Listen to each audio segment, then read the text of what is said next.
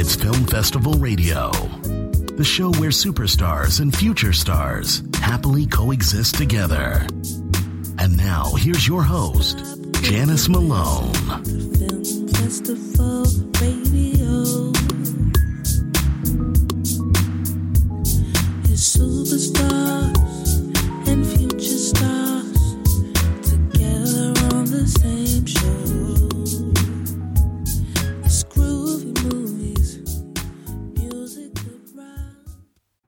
Well, hello everyone. Welcome to the show. Welcome to Film Festival Radio Show here with me, Janice Malone, and I just hope you're having a really good Saturday. If you are visiting us here in Vegas, I hope you're winning a lot of money that you can take back to your hometown and brag about how much fun Vegas is. Even if you don't win a lot of money, Vegas is still a lot of fun. So I love it. We all love it. So, anyway, thank you guys for coming to visit our city. And thank you even more so for listening to us right here on Film Festival Radio Show. Okay, let's talk about guests. We have three guests here. We have uh, a young lady from The Voice. She's on Team John Legend. Her name is Kara McKee. You saw Kara last week? Yeah, you saw her. And we also have a New York Times best-selling author. His name is Adam Silvera. He has a brand new book that he'll be talking to us about. Just the book trailer alone. I think the book trailer is like 30 seconds or so, under a minute. And it's already garnered over 5 million views on social media. Just the trailer.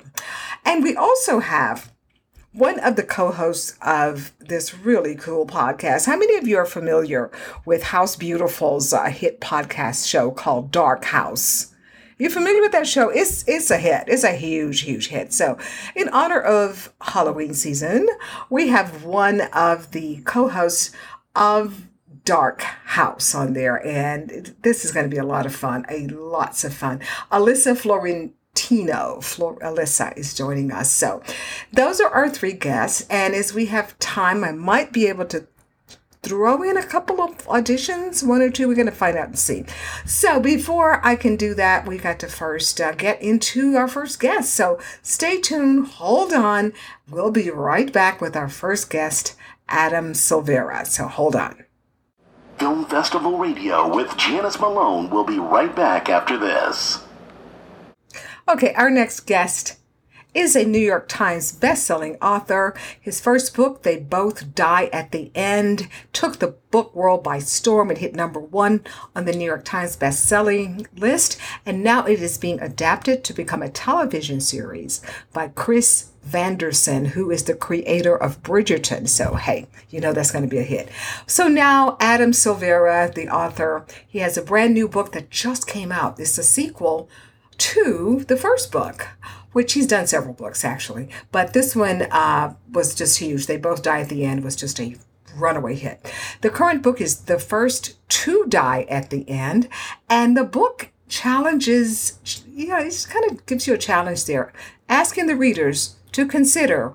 How would you spend your last day on earth if you were given the warning your last day on the earth will be whatever date? That's the core of the book, but they have a lot of cool characters as well. So, Adam is uh, on board. Let's talk to him more about his brand new book, The First to Die at the End, which is a sequel to his first big hit. They both die at the end. Let's bring him on board right now. Well, good morning, Adam. Good morning, Janice. How are you? I'm great. I am uh, sipping tea and about to start chatting with you about your current book that, I mean, it just came out less than 24 hours. Well, maybe a little bit over 24 hours ago. So, uh, are you celebrating hard and heavy or what's going on? I, I'm, you know, I had a wonderful launch event last night in New York City at the Barnes and Noble Union Square, and uh, you know, just like catch up with friends and family while I'm in town since I'm originally from here. Oh, that's a nice way to do it up. Well, of course, we are talking about the highly anticipated prequel. Your book is the first to die at the end. So, already I saw on BookTok your the, the trailer to the book has already amassed over 5 million views. So there is no doubt this one will also be a New York Times bestseller. So tell us where does the new book pick up from the previous top seller? Yeah, so They Both Die at the End takes place in the year 2017, and The First to Die at the End is actually a prequel, so it takes place in the year 2010, so seven years before, and it we're we're going back in time because we're going to the very first day of the DeathCast program, and DeathCast is an organization that can notify people for when they're about to die, and I wanted to see what it was like for society to integrate this new death prediction service into their lives. And, you know, we're following two star-crossed lovers that weren't in the original book, and, uh, and we're just watching them play out the very first end day. Now, in your original book, the, the heroes are killed off, as we know with people who've read it. So was it difficult, you know, to, you know, with, with the current book, was it difficult to find a way to okay, my, my heroes are dead, so so now what? How did you deal with that? Yeah, you know, so I was able to bring them back in some side chapters as children. And, you know, there were some moments in They Both Die at the End where Rufus and Mateo are sharing things about their childhood to one another. And I was able to kind of like, you know, actually make those memories into real life scenes that the reader gets to witness in this novel. Uh, but you know, this novel is actually about two new boys, Orion and Valentino, one whom gets the very first Deathcast call, and uh, but they do cross paths with the the narrators, Mateo and Rufus, from the original book, and uh, you know, in some pretty exciting ways. You are very gifted at writing uh, young adult genre novels. Uh, is that where you feel most comfortable, or do you plan to delve over into maybe turning some of your last two books, especially into scripts or television series or films or what? Absolutely. You know, I, I, am a very ambitious person. I think I want to do um, a bit of everything. And when I started off in writing young adult fiction, I was in my early 20s, and I think I was processing a lot of the things that I had been through as a teenager. But now that I'm 32, I'm thinking about a lot of the things that I have kind of experienced through my my late 20s specifically that I think I would love to explore in more novels that are geared toward adults. But you know, also I live in Los Angeles now and uh, learning a lot about the Hollywood industry and trying to find my voice in that as well. So you know, I, I want to do graphic novels. I want to do scripts. I want to do adult books. I really I want to do books for younger kids as well. I you know I'm I'm a writer uh, for sure. Now you you mentioned that uh, there was there in New York. It was a big um, book signing celebration at a Barnes and Noble. I understand that you once upon a time worked at a Barnes and Noble, and now you're coming back to a Barnes and Noble as this big star, superstar author. What was that like for you to come full circle like that? It's really cool. I mean, you know, I yeah. So I actually started off working at Barnes and Noble when I was 19 years old and I got a job working in their cafe. I wanted to be a bookseller, but they didn't have any, um, you know, openings at the time. And I was like, you know, this is the foot in the door. And lo and behold, while making customers frappuccinos, I was also pitching books. um, and, you know, and eventually the managers are like, uh, yeah, we need this guy on the sales floor. Like, he's amazing. and then, you know, but it's been really cool. They've been so um, celebratory of my success. And uh, they've had my book featured on like the homepage of the Barnes Noble website. And, uh, you know, they have a really cool Barnes Noble exclusive edition, which has really fun bonus materials um, this time around. And uh, they've been nothing but really supportive of my novels since the beginning. Oh, that is so wonderful to hear. I love those types of success stories. Well, in our last couple of minutes here, uh, a part of your your latest book, uh, the characters are, as you said earlier, notified by the death agency. I guess that's what I'm calling it about their their upcoming death, and they have to decide how they're going to spend their last day on Earth. So I've got to ask you, the author, what would you do if you were notified that your last day on earth was what whatever date? What would you do? What would you eat? Just whatever. Yeah. Oh man, I yeah, I would do so much. You know, I mean, a lot of it would be really, I think, like intimate things. You know, such as like spending time with my family and my my best friends and my godchildren, and making sure that my dog is set up for success with a you know a, a loving owner. And I would write something. I don't know if it's personal. I don't know if it's like going to be something I would share with the public, but and I hope to find some fun during that day. And uh, you know, I I probably would my last meals I'd probably want to something that my mom would cook. And my mom's also not like an amazing cook either, but I think there's something really special about that where it's just like, you know, my mom making my last meal since she was the one who brought me into this world and, and fed me for most of my life, you know, um, I, I would, I would give her that gift of cooking for me one last time.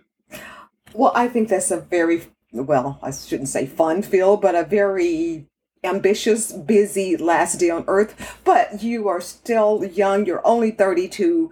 Your last day on earth, we are praying that it will be many decades to come and to keep turning out those books and maybe even scripts and films and television series based on those wonderful books that you're writing. So, Thank you, Adam, so much for chatting and give us some backstory information about your latest book. And one more thing, I think I got 60 more seconds. Tell everybody why they need to go run out and get your latest book. Why? I think it'll just, you know, force you to examine your life and, and, and really guide you into living more boldly and more adventurously so you don't end up on your deathbed with um, any regret. Yeah, that's a, I've been, I've known people regrets on the deathbed. That is a very sad way to leave this earth. And that's a good way to end this. So, thank you so much again, Adam. And uh, we'll look forward to seeing you at the bookstores and everywhere else we'll find books are sold. Yes, thank you so much. Lovely chatting with you. Okay, take care. Bye bye.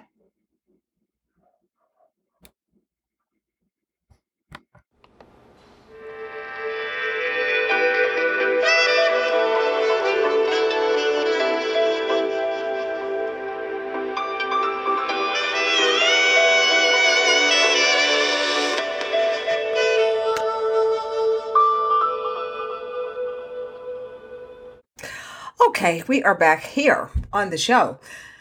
And in honor of this being Halloween season, we have one of our many Halloween based type guests that will be joining us. We're going to have several guests in honor of Halloween throughout the month.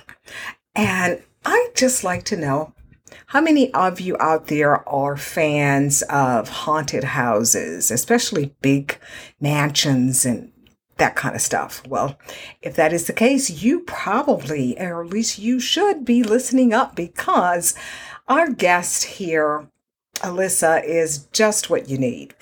Her show, along with her co host, Hadley Mendelsohn, we're talking about Alyssa Florentino and Hadley Mendelsohn. Both of these ladies are the host of House Beautiful's hit podcast show, Dark House.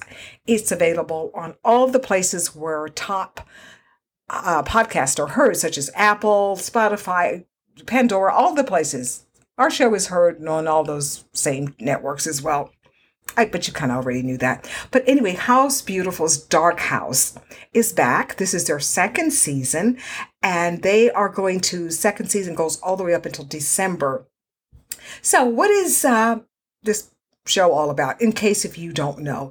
Dark House kind of combines crime, interior design, and uh, the paranormal. Yeah, the, the spooky stuff all combined into one nice recipe here. And what they do is that they explore beautiful homes and mansions that uh, these houses are gorgeous and all that, but but they have a past yeah, they've got a past, and that past is connected to sometimes murder, uh, ghost, and just just ooky, spooky, altogether ooky stuff. And so, what the two ladies do is that they explore these backstories about these beautiful but scary uh, mansions and houses and stuff and find out what you know is this, is this stuff really true uh, they just could look all into it so if this is your cup of tea and your cup of coffee you like this show. And if you have not heard it, again, it's called Dark House. House Beautiful's Dark House. And this is a perfect time of the year to get into a show like this. And they have uh, man, they're they're going to explore some really cool stuff. Some houses coming up. The Watcher House, uh, that's one that's going to. Um, they had part one uh, earlier this week on October 5th, but they're going to have part two on October 12th. And so, anyway, we're not going to talk too much about that because we're going to let Alyssa go into the details. She has more of all the details about that particular episode. But again, the show is House Beautiful's Dark House, and they are they are putting some light, no pun intended, uh, about the world of paranormal. Is it real with these big, beautiful mansions and houses and such? So uh, Alyssa is awaiting us to bring her on board. So we are awaiting to talk to her and find out more about this really cool show. So let's bring on Alyssa right now. Okay, listeners, we have our next guest on board here, and she is one of the first of our guests in honor of, in celebration, I should say, of Halloween. This is our first guest, and, and wow, what a guest she is. Alyssa Fiorentino. Alyssa, am I pronouncing your last name properly? Yes. Yeah. Okay, I've been practicing, by the way. so, you are one of the co hosts of House Beautiful's Dark House podcast, uh, along with your other co host, Hadley Mendelsohn. So, welcome to the show and thank you for agreeing to chat with us. Yeah. Thank you for having me. I'm excited to talk. Well, I've been uh, so like so many of us out here. We loved uh, House Beautiful for years and years, but now this podcast that you ladies have is a hit, Dark House, and you're on in season two. So, for those who don't know about Dark House, just give us a summary of what your show is all about. For sure. So, Dark House um, is a podcast, and basically, in each episode, Hadley and I tell the story of a different house that is notorious or infamous for some reason or another. Um, I guess the shorter way to say it is it's a podcast about haunted houses. But um, what we try to do is we'll we'll look at a house that's either said to be haunted or just like I said, notorious for some other reason. Maybe it's a murder house, and then we try to figure out what happened there. You know, what are the stories that people are telling from these houses that make people say, "Oh, it's haunted," or why it has such a bad reputation. And then by the end of it, Hadley and I will sort of reflect on whether or not we think it is haunted, or you know how we feel about the stories that have come out of the house. Um, but there's a lot of overlap in genres to the show. Um, you know, a lot of these houses, like I said, murder houses, they have interesting backstories. There's a lot of true crime overlap. We'll get into history, of course, interior design. Um, there's some pop culture to it. So I like to think that we have a little bit something for everybody, kind of no matter what your interests are. Now, uh, give us a before we get to the current season, but just give us a, a, a list. Well, say a list, but some of the names of some houses that you ladies have explored in the, from previous seasons. Yeah, sure. So our first season was actually, you know, we were calling it like limited series. It was only five episodes, um, and we went over four houses last year. So that was um, the Villisca Axe Murder House in Villisca, Iowa, the Harlow Bern House. It's the former home of Jean Harlow. That's in um, Benedict Canyon in Beverly Hills.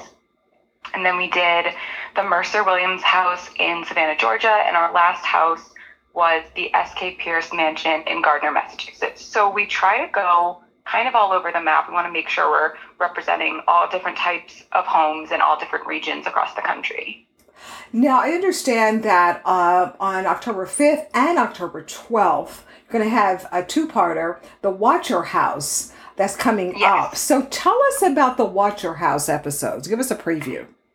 So I feel like everybody has heard a little bit about this house because it's one of the most modern stories that we're going to tell. A lot of the houses, um, you know, like I said, they're rich in history or, you know, whatever happened there that made it haunted or have a bad reputation happened decades ago. But the Watcher House, which is in Westfield, New Jersey, this happened in 2014. And, um, you know, it was such a big story. It was going viral. The Cut, um, New York Magazine's The Cut did this incredible piece that really put it on the map in 2018. And then eventually Netflix bought the rights to their story, and that is being made into a series that actually comes out literally this month. Um, I believe it's going to premiere in the middle of this month, like right after our second part of our episode. So we're really, really excited to get to touch on this story. Basically, what happened um, this couple bought their dream home in Westfield, New Jersey, right outside of New York City.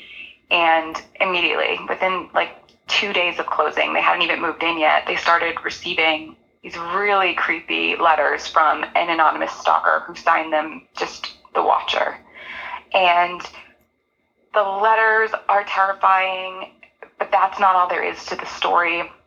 I mean, I think the scariest part is the fact that they never identified the Watcher, which isn't much of a spoiler. I feel like anybody who's heard about it knows that. Um, but if there's a different layer of, of the story that's about how it affected the, the homeowners and how the community reacted to their situation.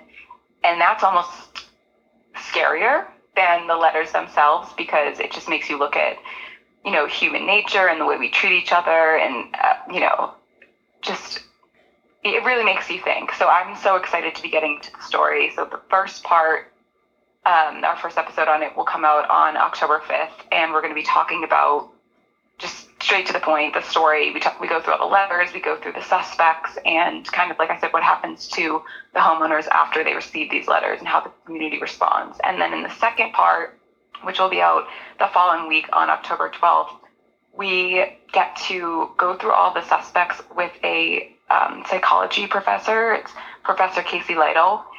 And he just, it was so amazing to get to hear his perspective on the letters, specific lines in the letters, and what that indicates about who could have possibly been, you know, the author. Um, and I'm really excited for people to hear that and everything that he brought to the table because he really was like taking, you know, a professional scientific approach to this, whereas Hadley and I were just speculating when it was the two of us.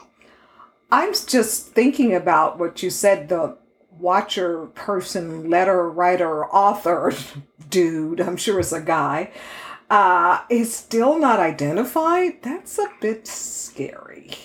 Right? Yeah. Um, and, and of course, we get into that and we talk about, um, we, we asked that professor, like, do you think that they ever will be identified? I'm not going to spoil the answer because I want everybody to tune in and get like the full effect of our, Yes. our discussion with him. But it's really something to think about, right?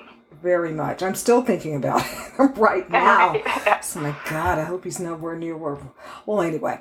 Uh, So, okay. So that's October 5th, and then part two is October 12th. And then, of course, Netflix, as you said, is going to have a, a whole big series um, behind this. So I, I'm going to tune into all of it. Um, what better way to uh, to get the full story here? So when you ladies, when you when you and your crew you go and explore these mansions and homes, are you nervous about walking around in there, even though you're with the crew, or or what? So we actually don't go to the houses, and honestly, I think I'd prefer. I mean, like, there's part of me that's like, oh, that would be such a fun show to watch. Like, there's so much to these houses, and that's visual, and you kind of need to see. And I'm sure even little tiny things that would go on there if we were walking through would be fun to watch, even if it's not actually something supernatural. But for my own mental health, I am like glad that right now we just are researching them from afar and talking about them, you know, in the podcast format because I do think that they're it would affect your energy, right? To Yes. constantly be going in and out of these homes. So Definitely affect your energy. Well, now, um, so far of the homes that you ladies have profiled, uh, which one or two or more do you think really are the most haunted based upon your research and talking to people that connected to these homes? You know, it's interesting, and Hadley and I like bring this question up a lot. Is that can eh, you be more susceptible to a haunting if you know you're more open-minded about that stuff or whatever? And I'm still kind of jury's out on that. But there are some houses where it just seems like this, you know, like I said, some of them will have a true crime element to it, and so half of the episode we're sort of talking about what went down there, and there might be you know, three, four, five anecdotes that we hear that we tell about something maybe paranormal happening there. But then you get the one, one in a while, once in a while, you get a house that's like every single story from start to finish is just about nonstop paranormal activity happening there. So those are the ones that have always stood out to me. And I mentioned the the last house we did in our first season, the SK Pierce Mansion in Gardner, Massachusetts. That was one of those episodes where even if there were a true crime element or some something that happened at the house, there wasn't enough time to go into it because there were so many accounts of weird supernatural things happening that I was like, we gotta, you know, keep going through because there's just so much to get into. Now, so far, out of all the homes that you ladies have explored and, and um, talked about, which one in particular has that just really sticks in your mind that has the most wild, bizarre, scariest paranormal activity going on? Um, I, I think the SK Pierce Mansion had just had so many stories that that one stood out to me. But we have a couple episodes coming up. Um, I chose two houses this year to focus on that were tied back to Ed and Lorraine Warren. So anybody who is either into horror movies or sort of into the occult and, and paranormal activity and things like that, they've probably heard of them. They were a really famous um, husband and wife paranormal investigative team, and they worked on really famous cases, most notably Amityville Horror case, um, but also the house that inspired The Conjuring, and another house that I think is a little bit lesser known. It, it happened in um, the 80s. It's called Smurl House. So I have two episodes coming out at the end of this year. One that will focus on the Smurl House, and then one that will also focus on um, the house that inspired The Conjuring. That's in Rhode Island, and those are two more stories where there's no crime there's no you know there's no reason nothing happened at these houses they didn't have a reputation prior to you know a family moves in and just just experiencing nonstop paranormal activity so those are the ones that i get excited to tell um, because the the stories are so outrageous Oh, of the things that happen to them there I, I don't want to spoil it, but I'm just so curious. Like, can you give us a head on, on like how outrageous? What's some some incident in particular that you can tease us with? Well, so one thing that I think is really the the Smurl haunting, the way it starts out for them, and I think honestly the way it starts out for anybody who's going to talk about having like a thoroughly haunted house is small things like they're working on renovations and things keep going wrong, or a project that should have taken ten minutes all of a sudden takes ten weeks. And so they experience stuff like that. But then the very first incident where they, you know, physically saw something, um, that house was really interesting for us because it was a duplex and it was the first time we were covering a duplex. And so on one side of the duplex is, you know, John and Mary Smurl, and on the other side are their in laws.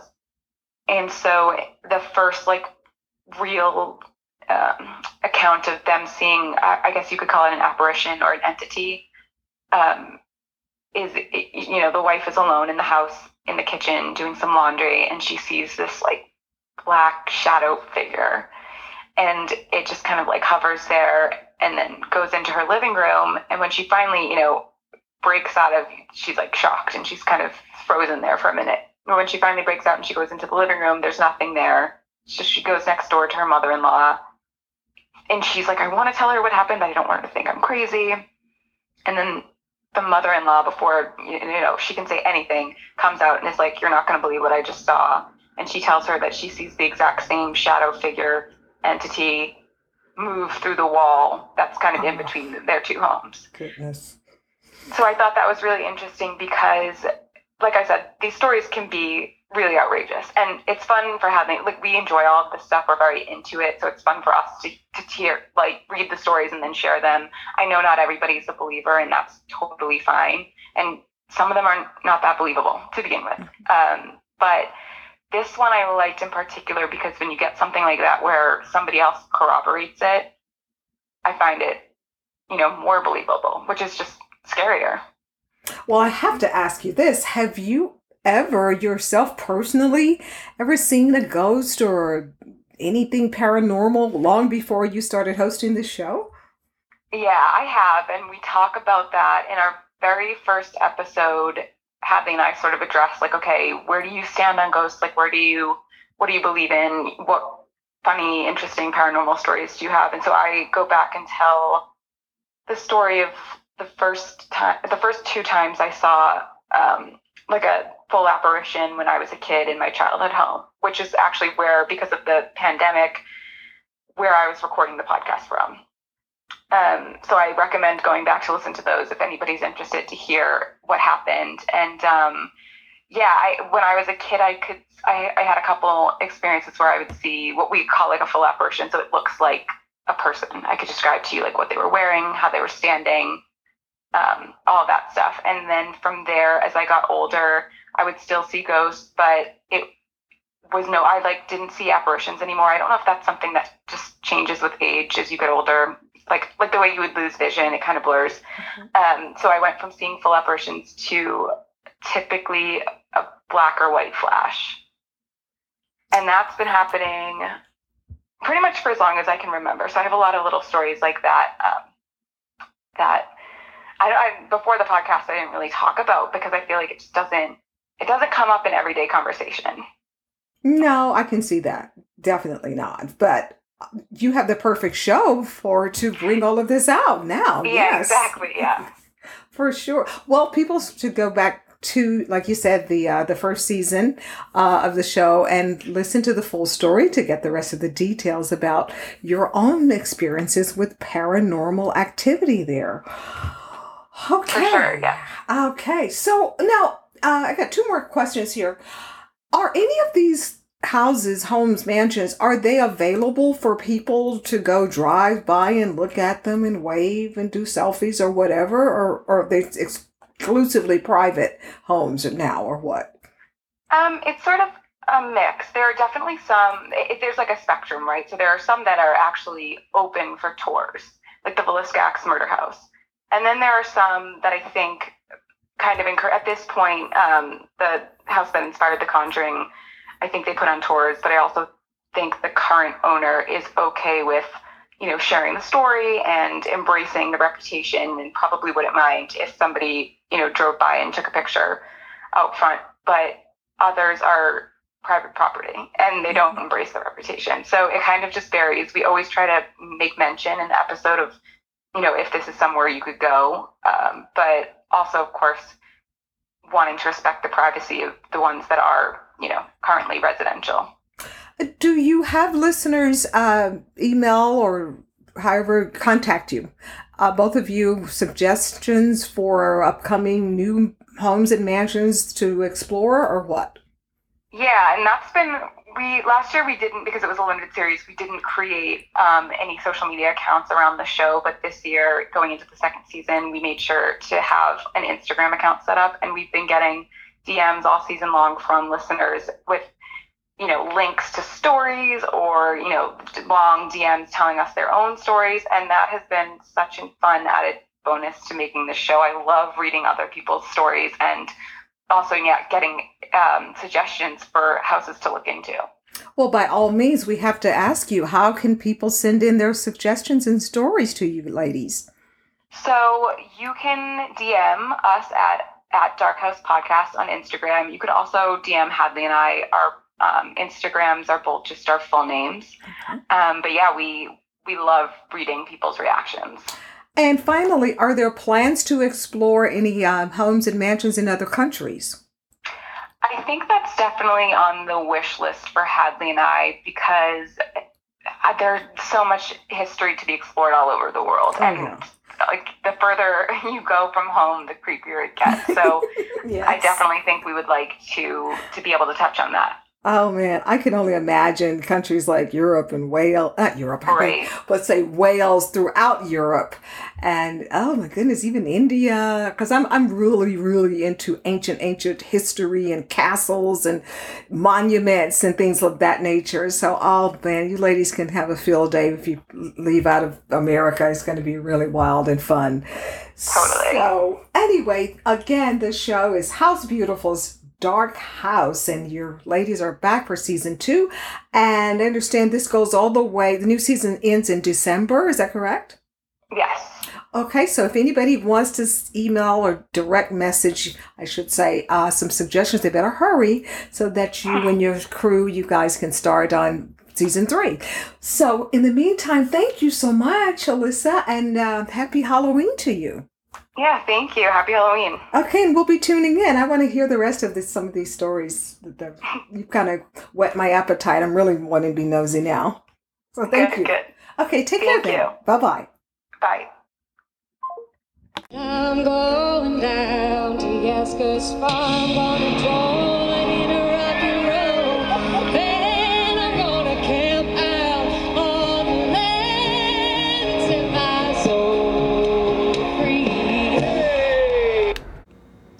All right, that was the beautiful, melodious voice of our next guest. We saw her, the whole world saw her just a few days ago, earlier last week, on The Voice. She is uh, on Team John Legend. We're talking about Kara McKee.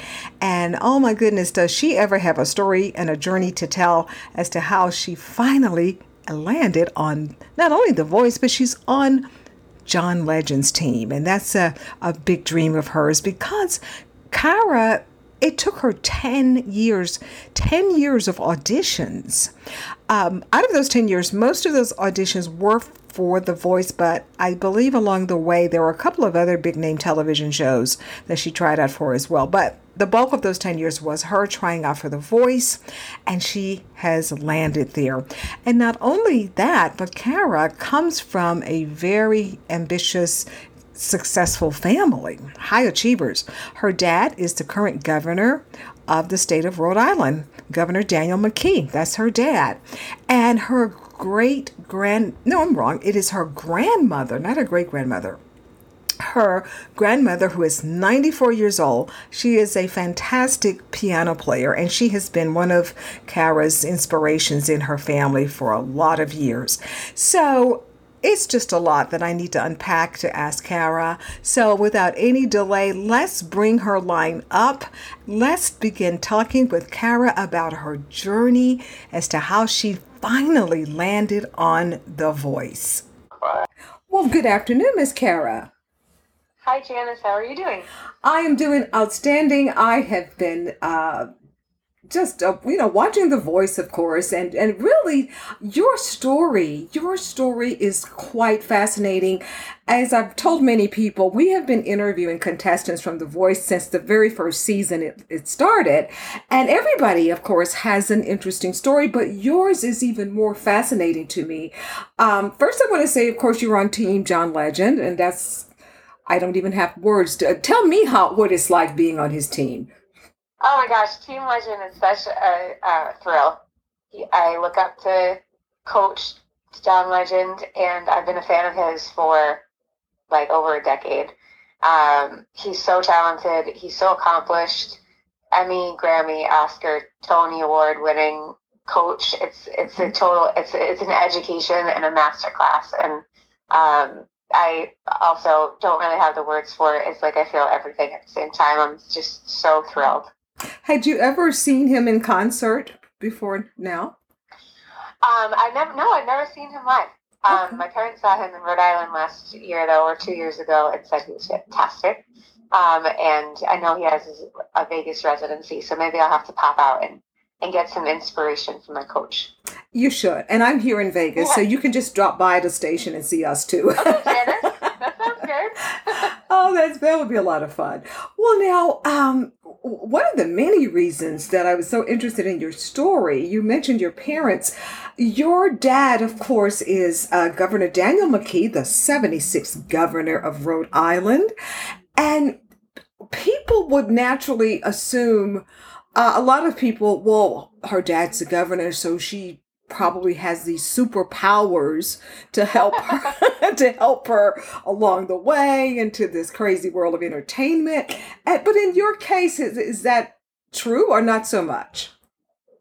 I think just like anybody that grows up with supportive parents, that, that you know, I count my blessings every day for such a supportive family, and my parents are the most supportive. But no, there's no, there's no connection between um, my dad's my dad's day job and this pursuit of mine for music, other than just like the standard, really supportive dad. Oh, that is so sweet, though. That's really cool. well, now, your journey to get on the voice on the voice has not been an easy one. I understand that you auditioned for 10 years. I mean, was that 10 year time span was that auditioning specifically for the voice or for other big TV talented talent shows, I should say? Yeah, that's so true. So, um, but I, the voice was my focus. I really enjoy the show because when you watch the show, it gives you like makes you feel good. They really pump up the contestants and shine want them to shine in the best light as compared to other TV shows that may thrive on you know drama or um, or, or not necessarily focus on talent the whole time. The voice really does. So I really love that about this show, The Voice. So um, I think I did an audition for American Idol at one point too, but um, that that was just a one time thing, and the experience of auditioning was totally different. And I did enjoy the, the process of auditioning for The Voice. And I I, um, I studied finance in college, and I spent 15 years building my corporate career. Um, and we can talk more about that later. But over the last 10 years or so, I was just really craving um, more attention to music and wanting to just wake up every day and focus on music solely with like no guilt and no other distractions. And um, with my day job being the, the my focus, it was it was hard to justify taking a leap to um, to just pursue music without like a real ironclad reason, you know? So that was the driving force of auditioning for The Voice because it just seemed like a great opportunity if if I made it that far to just focus 100% on music and be surrounded by people who love singing and love music as much as I do. And that was the driving force. So yeah, I auditioned like 10 times. I made it through various stages each time. So I went to those open calls pre-pandemic where thousands of people show up at a stadium Oh, and wait dear. for hours and you sing for 20 seconds and then say okay thanks for coming but no thank you and then but that was a fun experience anyways and my um like i traveled a little bit for that too just for the fun of it my brother and i went to nashville for an open call i waited i sang 20 seconds i got cut and then we went honky tonking my mom drove down with me to philadelphia one year we went on like a hop on hop off tour of philadelphia and had a nice dinner after i i, I didn't make the cut so I, I've, I've been trying at this for a long time. Yes, I just love your your tenacity of not giving up, and that's very encouraging for people out there to know that you just kept going, just kept going. So, what do, what do you think it was about this time, the audition? It was uh, before we saw you on the blind auditions. Um, what songs did did you sing to to nail it this time? Oh, sure. So, um, so this time around, I think I do think that the songs I sang as part of my audition, because there are several rounds of auditions, right, before you make it to um, the televised part. Um, and I think I know myself better as an artist today than I did 10 years ago. So I think that definitely helped. Um, and I also think it's a mindset thing because I had already made the decision um, about a year ago. I made a decision to resign from my job to pursue music in every opportunity that came my way. And the voice was not on my radar at that point because I had just gotten cut from the running of season 21. Um, but I decided to just go for it and chase down every musical opportunity that I could. And then it was a month after I resigned from my job that the producers reached out and asked if I would. They said they wanted to get me back in the running for season 22 and asked if if I would be interested. I said sure, I'll give it one more shot. So when they um, when when they reached out, I um, I was really like enjoying singing a lot of uh, Bob Dylan and Grateful Dead songs. So I I auditioned with um, Bob Dylan, Don't uh, Buckets of Rain by Bob Dylan. Um, I did a Grateful Dead song, which was Broke Down Palace, and um, I did have Woodstock in the mix for my audition songs. But the way I perform Woodstock live with my guitar is more the Crosby, Stills, Nash and Young version. And um, by the time I got to the stage to audition for the the coaches, I had um, worked with the band, the very, very, very talented band at The Voice. Wow, those musicians it will blow your mind. And we worked um, the Crosby, Stills, Nash and Young version with the original Joni Mitchell version, and found like a really cool blend of the two. And I wish I had shown more on TV, but I'm so proud of um, that that arrangement that we came up with. Well, it took a lot of effort, but hey, here you are. You made it and you're on Team Legend. But I understand that you have also, prior to The Voice, that you have sang for a lot of famous people. Give us the list of some of the people you've sang for. That's true. I've had some fun experiences over the years. When I was in sixth grade, um, I went to New York to watch the Rosie a taping of the Rosie O'Donnell show with my best friend, and we ended up singing to Rosie O'Donnell. So that was kind of fun as eleven year olds. And then um, when in 2008, I was I had the opportunity to sing the national anthem for Michelle Obama, which was wonder a wonderful experience. So those were those were two notable experiences over the years. Oh my goodness. I mean, serenading Rosie O'Donnell and then uh, national anthem for the First Lady. That Yeah, those are quite. And now The Voice. Look at you. You're still at it. yes.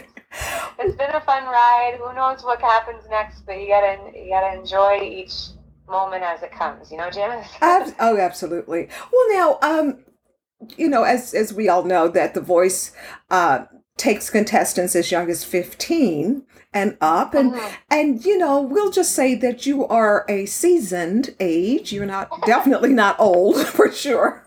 You're thirty seven. I mean, that's printed but i mean you're of course you're still young you're still beautiful and very talented obviously but was there ever you know along the way these last decade out these auditions did you ever go well you know maybe this is not going to happen maybe i should have if i could have done this when in my 20s did those kind of thoughts ever come into mind Well, first of all, thank you for the compliments. I appreciate that. well it's true um, and yeah, it, it I don't know. Yes, yes, and no. So um, when it comes to the TV show, I'm d- definitely there's like a small group of, of people that I'm going to use your word seasoned, right? and um, it was really lovely to get to know those um, more mature singers. But um, everybody on the show is so mind blowingly talented. I mean, you look at somebody like Parijita Bastola, who's 17 years old, got a four chair turn, and has so much maturity and soul in her voice. And she's just a wonderful person. And I got to know her as a 17 year old. Um, so, in that regard, like, music brings everybody together in so many ways. And whether you're 17, like Parijita, or 37, like me, I mean, 20 years separate us. It's just, I look up to her. Um, as a singer, so I'm like getting emotional thinking about that now. But um, I think that there's no age that it, it, it shouldn't matter, right? Because if if you chase the dream today, you chase the dream today, and the only thing that is different is if in 10 years from now you chase the dream in 10 years from now the only thing that's different is that you're 10 years older. So i don't think there's anything such thing as too late. And it was um, a, a pretty big leap of, faith at 36 years old to leave a career that I had spent 15 years building um, in the hopes of pursuing music in a more meaningful way. And I'm one year into a fully dedicated life towards music, so I'm very early on in my music career when you look at it that way. Um, so yeah, I think that it's, it's never too late, and the music is such a wonderful unifier, and um, it doesn't matter whether, whether you're 17 or 37 or 87. I hope to still be making music when I'm 97, you know? Well, I understand that your grandmother is also uh, a musician. She plays piano, is it? Yes, my grandmother is 94 and she's a wonderful piano oh player. gosh. Yes, Oh well, now that's an inspiration all in, within itself, right there. Well, yes. I have two last questions here.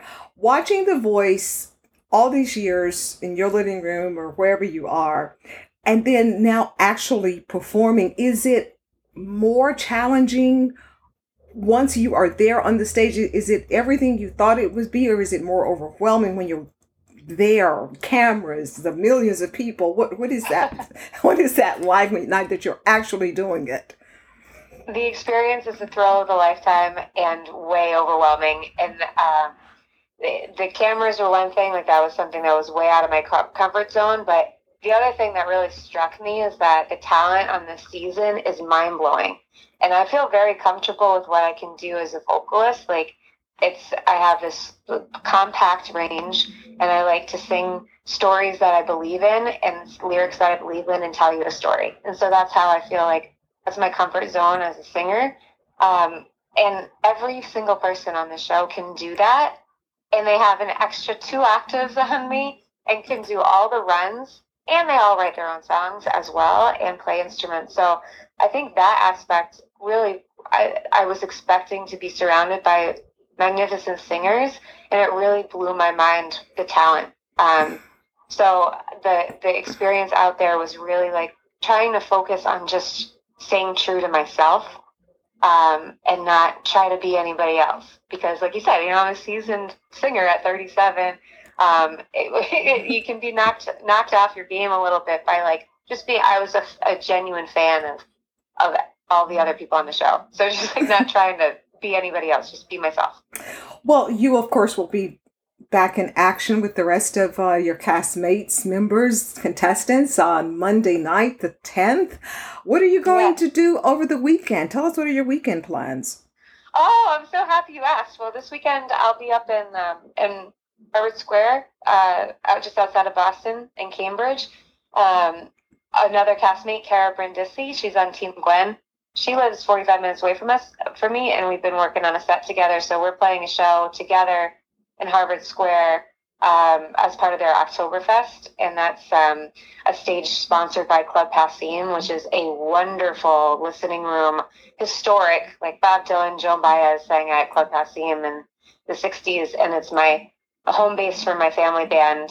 We love singing at Club Passim, so we'll be playing their um, their stage in Harvard Square this weekend, and Oh. I'm going to be doing a duo set with Kara Brindisi from Team Gwen, which Oh, we're really wow. excited about. That's really cool that uh, former, you know, contestants are working together and Oh, yeah. friendship, bondship, music, musicianship, I'm trying to say here. So, uh, how can people say hello? How can people just find you? What do they need to do? The best, the best way to contact me. I hope everybody listening has an Instagram account. That's uh, social media is so overwhelming, so I've been focusing just on one spot. Um, Instagram. So find me um, by looking up Kara McKee, K A R A M C K E E. My um, Instagram handle is Ramble on Rosemere, which is a um, ode to my family band, Rosemere Road, R O S E M E R E Road. That's the name of the street that our parents raised our uh, my grandmother raised our parents on um, and the instagram is really where i'm posting all the behind the scenes stuff from the show and um, anticipation for the battle rounds and where i will be continuing to post about my music endeavors Excellent. Well, Kara, you have been such a delight. As I said, when I saw your story, I said, oh, yeah, this is a good, inspiring, motivational story for our listeners. And you are such a delight, such a talented young lady. Thank you so much for chatting with me. And we'll see what happens. See you in action on Monday night on The Voice. thank thank you so much janice Okay, and have fun this weekend in Boston. okay thank you Okay, bye bye. bye-bye Thank you so much, Kara. What an amazing and incredible story. Do you have that type of perseverance? 10 years. Oh, man. Eh, it's something to think about. But if you believe in your dream, if you really believe in your dream the way she did, it can happen. But you've got to put a lot of hard work, of course, behind it. So listen, we are out of time here. Want to thank all three of our guests. Of course, Kara McKee from The Voice. Make sure you watch her in action in the next episode of The Voice. I believe it's Monday night. Uh, Alyssa Fiorentino, one of the co-hosts of House Beautiful's Dark House podcast. They got a lot coming up there. And also, New York Times bestselling author Adam Silvera and his new book, The First to Die at the End. What a diverse group we had this weekend. And as always, we want to thank you guys for listening to the show. And we'll see you next weekend, next Saturday, on another edition of Film Festival Radio Show. Have a great rest of the weekend. We'll see you next Saturday. Bye bye.